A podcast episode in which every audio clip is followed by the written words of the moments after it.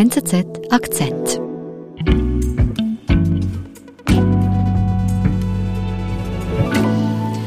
Matthias, bei uns ist Corona gefühlt ja äh, fast schon vorbei, aber bei euch in China ist es immer noch das dominierende Thema. Wie ist denn die Situation bei dir in Peking? Naja, es hat hier in diesem zentralen Stadtbezirk, Chaoyang heißt er, in dem ich auch lebe, hat es einen Corona-Ausbruch gegeben. In den letzten Tagen sind die Fallzahlen dort gestiegen und am Wochenende war es hier in Peking so, ich wollte dann noch einkaufen gehen und dann war der Supermarkt, in den ich immer gehe, war brechend voll mit Leuten. Ja, man kam nicht rein, es war Unruhe, Leute schrien sich an. Dann praktisch zeitgleich bekam ich dann Nachrichten von Freunden, die schickten Bilder aus anderen Supermärkten. Also die Leute, die Pekinger waren unterwegs zu Hamsterkäufen, ja, und haben sich eingedeckt mit Lebensmitteln, Trockennudeln, Dosenessen, Wasser und so weiter. Mhm. Dann am nächsten Morgen dann stand ich auf, Überall waren Teststationen in unserem Stadtbezirk aufgebaut und da hatten sich schon morgens um acht, um halb neun lange Schlangen gebildet. Und musstest du dich auch schon testen? Ja, natürlich. Ich bin dann auch gleich los, bin zur nächsten Teststation bei mir um die Ecke gegangen, habe da einen PCR-Test gemacht. Mhm. Das ist natürlich in dieser Situation jetzt in Peking große Unruhe, denn über dem Ganzen hängt hier die große Furcht der Menschen in der Hauptstadt vor Zuständen, wie wir sie in Shanghai hatten und auch immer noch haben mit diesem Lockdown. In Shanghai herrscht seit Wochen das Covid-Chaos und die Menschen in China, gerade in Peking, fürchten, es könnte ihnen bald auch so gehen. Matthias Kamp über das drohende Scheitern von Xi Jinpings Zero-Covid-Strategie.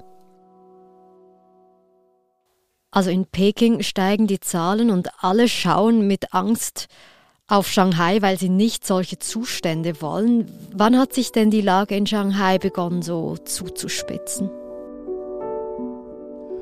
Also ich war in Shanghai Ende Februar, Anfang März, bin dann am 2. März rausgeflogen, zurück nach Peking wo ich lebe. Und dann kurz danach praktisch bekam ich dann immer mehr Nachrichten in immer kürzeren Abständen. Die Zahlen steigen in Shanghai. Noch nicht wirklich beunruhigend, aber sie stiegen kontinuierlich dann im Laufe des März und dann ist man immer wieder hingegangen, hat einzelne Wohnblocks abgeriegelt, einzelne kleine Quartiere abgeriegelt, mhm. ja, und hat dann versucht, sich eben damit zu behelfen und den Ausbruch einzudämmen. Mhm, also mit Teil-Lockdowns, wie ist es dann weitergegangen? Genau, es waren kleine, punktuelle, punktierte, chirurgische Eingriffe dieser Art Lockdown. Und dann ging es eben weiter, die Zahlen stiegen und stiegen. Und dann ist man eben gegen Ende März hingegangen, hat gesagt, so, wir machen jetzt zwei größere Lockdowns und zwar einmal vier Tage im Osten Shanghais, in diesem Stadtteil Pudong, wo das Finanzzentrum auch ist, die ganzen Banken und anschließend vier Tage in Puxi im Westen der Stadt, wo, wo sehr viele Menschen auch wohnen, Geschäfte sind Geschäftsviertel und hat sich dann eben versucht, mit diesem Instrument dann über diese steigenden Zahlen hinwegzusetzen, über die Welle hinwegzusetzen. Mhm, und das hat also die Regierung in Shanghai beschlossen. Pudong, Punan, das hat die Regierung in Shanghai beschlossen. Die Regierung in Shanghai hat gesagt, wir können das schaffen, wir machen vier Tage im Osten, vier Tage im Westen. Das hat man sich dann aus Peking, aus der Hauptstadt hier, alles angesehen. Ähm, die Zahlen stiegen weiter und hat dann irgendwann den Entschluss gefasst, so jetzt übernehmen wir aus Peking, denn es scheint wirklich nicht zu funktionieren. Mhm. Die Infektionszahlen gingen weiter nach oben. Und was heißt denn Peking übernimmt? Die Zentralregierung hier hat dann die Frau Sun Chun-lan, sie ist in Anführungszeichen die oberste Covid-Beauftragte der Regierung, nach Shanghai entsandt. Sie ist dann sofort dorthin geflogen und hat dann vor Ort das Heft in die Hand genommen und hat die gesamte Stadt, alle 25 Millionen Einwohner unter Lockdown gestellt. Und flankiert wurde das Ganze dann von einer beispiellosen Propagandakampagne. Jeden Tag erschienen Leitartikel, große Kommentare in den staatlichen Fernsehsendern zur Null-Covid-Strategie. Kein geringer als Staats- und Parteichef Xi Jinping sei der Erfinder der Null-Covid-Strategie. Die Strategie sei erfolgreich gewesen seit 2020 und es war denn ja auch so. Also China hat kaum Todesfälle zu beklagen, hat die Zahlen immer Richtung Null halten können.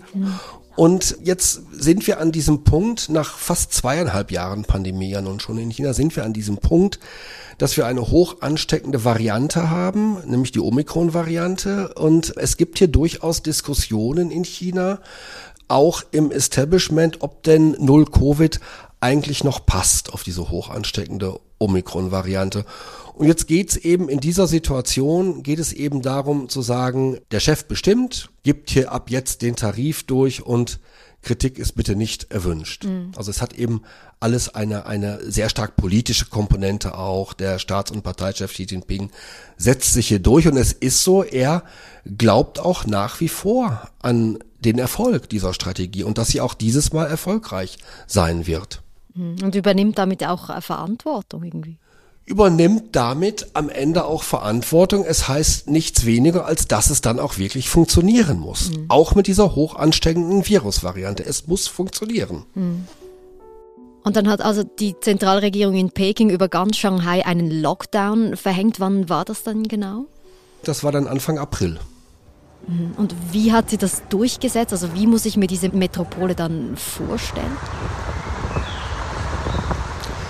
Naja, diese, diese, diese Metropole mit 25 Millionen Einwohnern war dann auf einmal menschenleer. Ja, also Restaurants waren geschlossen. Man sah niemanden in den Straßen. Die Leute mussten in ihren Wohnungen bleiben, in ihren Wohnvierteln. Es ist ja in China, nicht nur in Shanghai, auch in anderen Städten so, man wohnt in sogenannten Compounds, ja, die umzäunt sind. Da gibt's Wachmänner, da gibt's Wachhäuschen. Die Leute äh, durften aber auch nicht mal im Garten herumlaufen, in ihren Wohnungen. Die Wohnungen wurden dann zum Teil auch noch versiegelt, um kontrollieren zu können, ob auch jemand rausgeht. Mhm. Ja, und so saßen dann von einem Tag auf den anderen 25 Millionen Menschen fest in ihren Wohnungen und Häusern. Mhm. Und die mussten sich dann auch regelmäßig testen lassen, oder wie ist das? So ist es. Dann gibt es eben Massentests, dann wird äh, teilweise täglich getestet, ja, dann werden alle Infizierten, jeder, der positiv getestet wird, ob er jetzt Symptome hat oder keine Symptome hat, wird aus seiner Wohnung rausgeholt, wird aus seinem Haus herausgeholt und wird dann in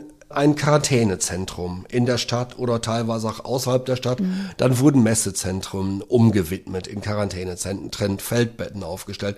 Es hat allerdings auch Bilder gegeben von schlammigen Parkplätzen, auf denen einige Pritschen oder Liegen standen. Da wurden Leute dann zum Teil nachts hingefahren. Es hat Bilder gegeben von Hallen, schmuddelig, dreckig. Da wurden längliche Pappkartons aufgestellt, die sahen aus wie Särge, da konnten sich die Leute dann reinlegen. Also zum Teil wirklich abscheuliche Szenen, ja, un, wirklich unterirdisch hygienische Zustände auch. Matthias, das, das klingt ja grauenhaft. Also wie geht es denn der Bevölkerung damit? Nadine, es ist fürchterlich. Also der Alltag der Menschen ist dort wirklich sehr, sehr schwierig, um es noch vorsichtig auszudrücken. Also es fängt ja an mit der Lebensmittelversorgung, ja. Also bestellen online kann man praktisch gar nicht mehr, es sei denn, man macht dieses sogenannte Group Buying, wo sich dann bis zu 100 Leute zusammentun und was bestellen. Das, was die Regierung zur Verfügung stellt, ist zum Teil zu wenig, kommt zum Teil zu spät. Also ich habe von einem Bekannten gehört, dessen Nachbarn ist eine Millionärsfamilie, die hatten an zwei Tagen eine Handvoll Karotten zu essen, ja. Also ähm, okay. es scheint, man ist dort heillos überfordert auch. Und das äußert sich dann eben in Wut und Protest. Mhm der Bevölkerung dann. Sie stehen am Fenster und schreien, wir möchten was zu essen, ja, wir haben nichts mehr, bringt uns doch was. Mhm. Natürlich gibt es dann im Internet und gab es und gibt es zahlreiche Videos von Protesten, die verbreiten sich ganz schnell. Äh, die Behörden kommen mit der Zensur praktisch nicht nach. Da ist dann ein Mann, der schiebt seine kranke Frau, sie ist nicht Covid-krank, sie hat eine andere Krankheit, ja, schiebt sie bei Regen auf einer Bahre über einen Bürgersteig, da fährt ein Krankenwagen weg und er möchte noch ganz schnell rufen, nehmt meine Frau doch bitte mit. Sie ist krank, sie hat nicht Covid, aber sie ist krank. Es kümmert sich niemand um diese Frau.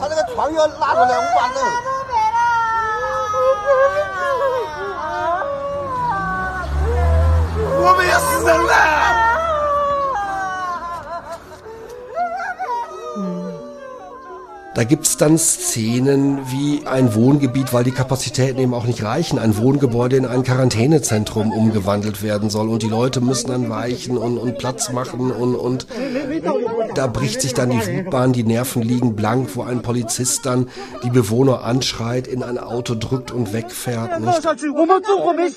Also ähm, ist alles Zeichen von, von, von blank liegenden Nerven und auch Überforderung. Und wer eben leidet, sind die, sind, sind die Menschen, ist der Einzelne.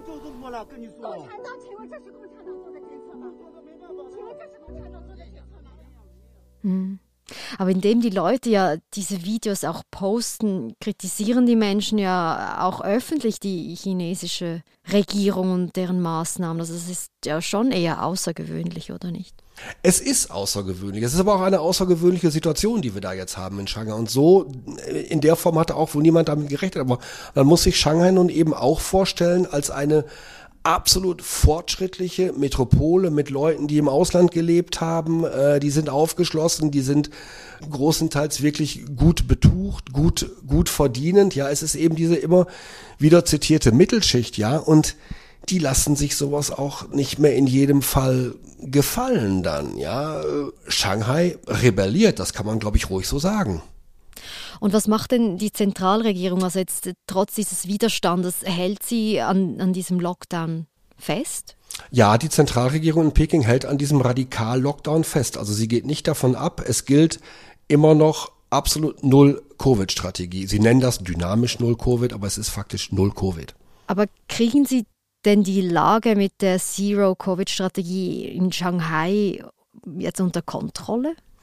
Naja, es ist so, also die Zahlen sinken ganz leicht, aber längst nicht so, wie man es erwartet hatte. Also man hört allenthalben aus Shanghai von Experten auch, also ein richtiger Exit ist noch nicht erkennbar. Also das könnte noch Wochen, Monate gehen.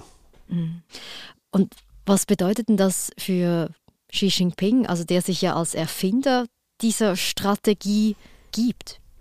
Ja, genau. Also sein Erfolg, sein politischer Erfolg ist natürlich auch geknüpft an den Erfolg der Null-Covid-Strategie. Im Herbst findet der Parteitag statt, an dem er wieder gewählt werden möchte. Und das ist alles nicht ganz unproblematisch. Ja, im Establishment gibt es durchaus natürlich hinter vorgehaltener Hand Kritik auch an Null-Covid. Kann ihm das wirklich gefährlich werden? Soweit denke ich erstmal nicht. Also es müsste meines Erachtens sehr viel mehr passieren, damit es ihm gefährlich werden könnte. Also was heißt denn das, gerade wenn wir jetzt auf Peking schauen, könnte das der nächste Schritt sein, dass es da schlimmer wird für Xi Jinping? Du hast uns anfangs jetzt geschildert, dass die Situation sich da auch zuspitzt. Naja, in Peking wird es jetzt so sein, dass die Fallzahlen auch steigen werden in den nächsten Tagen und Wochen. Es wird zu kleineren Lockdowns kommen, vielleicht auch zu größeren, ganze Stadtviertel. Der Alltag hier wird beschwerlicher werden, keine Frage.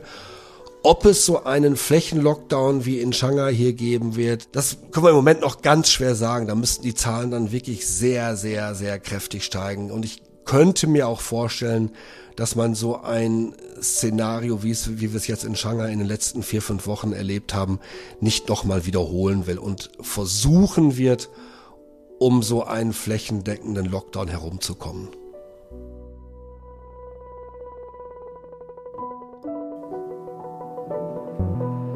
Das wünsche ich dir von ganzem Herzen, lieber Matthias, dass es nicht so weit kommt. Das ist sehr schön, Nadine. Ich danke dir dafür. Danke dir, liebe Grüße. Danke. Bis dann.